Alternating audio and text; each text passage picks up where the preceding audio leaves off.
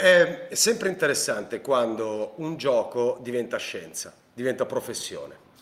In una tua canzone, Omeo quei deficienti lì, tu citi i mitra d'acqua, che sono di fatto un'evoluzione del gavettone, cioè diciamo il gavettone portato a rocket science praticamente.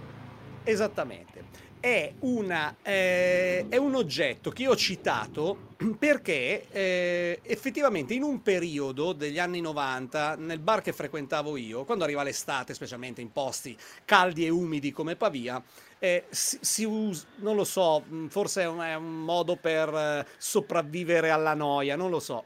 Comunque d'estate, luglio e agosto, eh, partono magari le battaglie di gavettoni, queste cose tra quelli di bar rivali o così anche solo tra di noi per scherzare succedeva.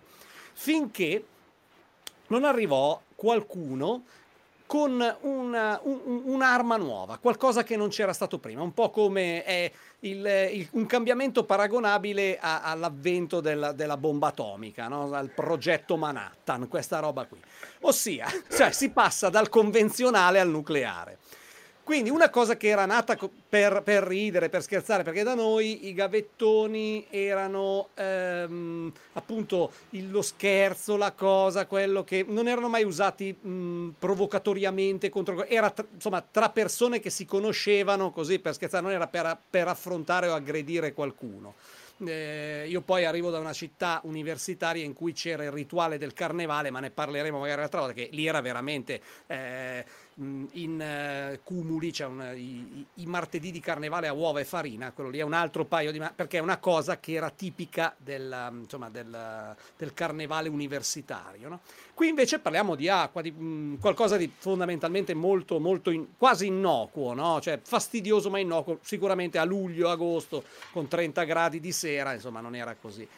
Ma vedere arrivare un cioè finché era fatto con i palloncini classici poi c'era qualcuno che anche lo faceva per fare lo spiritoso con altri tipi di insomma mm, di, di, di, di oggetti di, insomma più o meno lattice per vabbè insomma preservativi essenzialmente per fare proprio lo spirito perché poi si gonfiano a dismisura.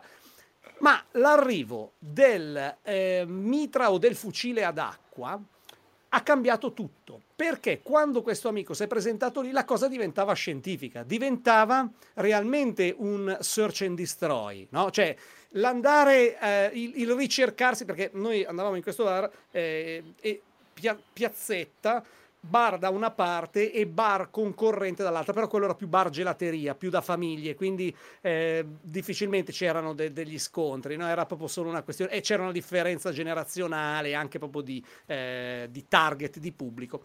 Però con il fucile ad acqua e con, la, la, um, con questo tipo di, di armi di, di, nuova generazione, quindi che pompavi, aumentava la pressione interna, aumentava la gittata, non era più la pistolina ad acqua di quando eravamo piccoli, diventava un'arma di distruzione di massa.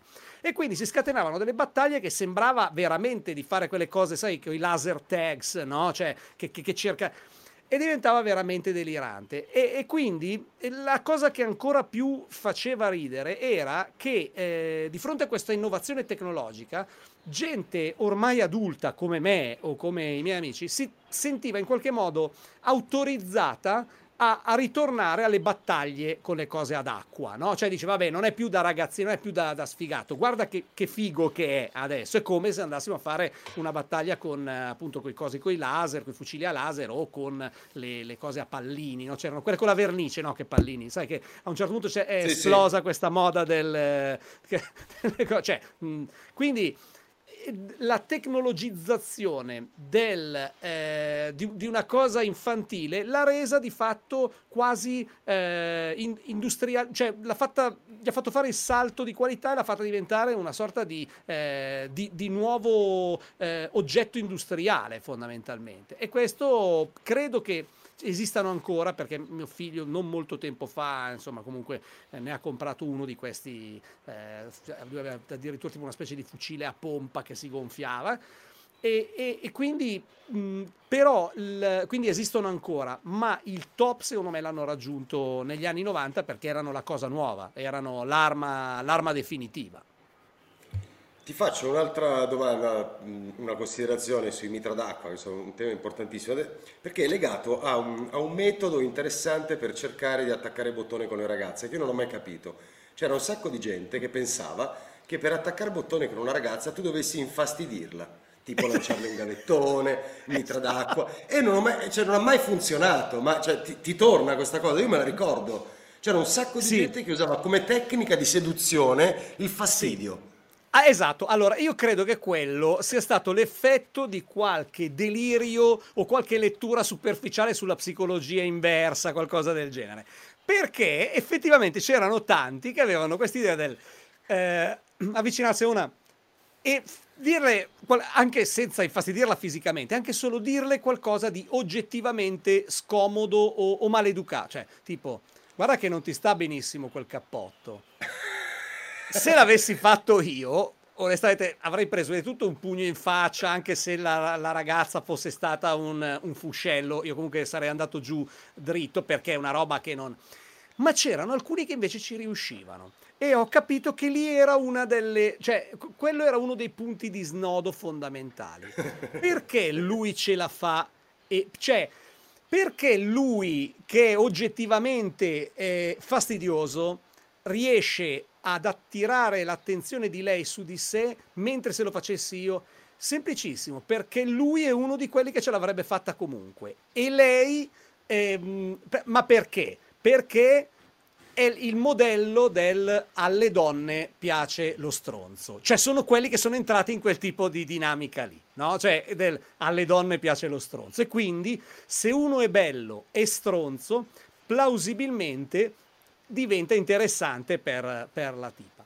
Però io continuo a pensare che ci fosse qualcosa di non... De- cioè, secondo me qualcosa non quadrava in questo meccanismo e a me tutto ciò che riguarda la psicologia inversa, cioè se una ti piace fai finta di niente, a me non, con me non ha mai funzionato, cioè, a, ma anche quando invece, cioè, nel senso, era molto difficile già cioè, facendo capire quanto mi interessasse, figuriamoci se avessi fatto finta di niente.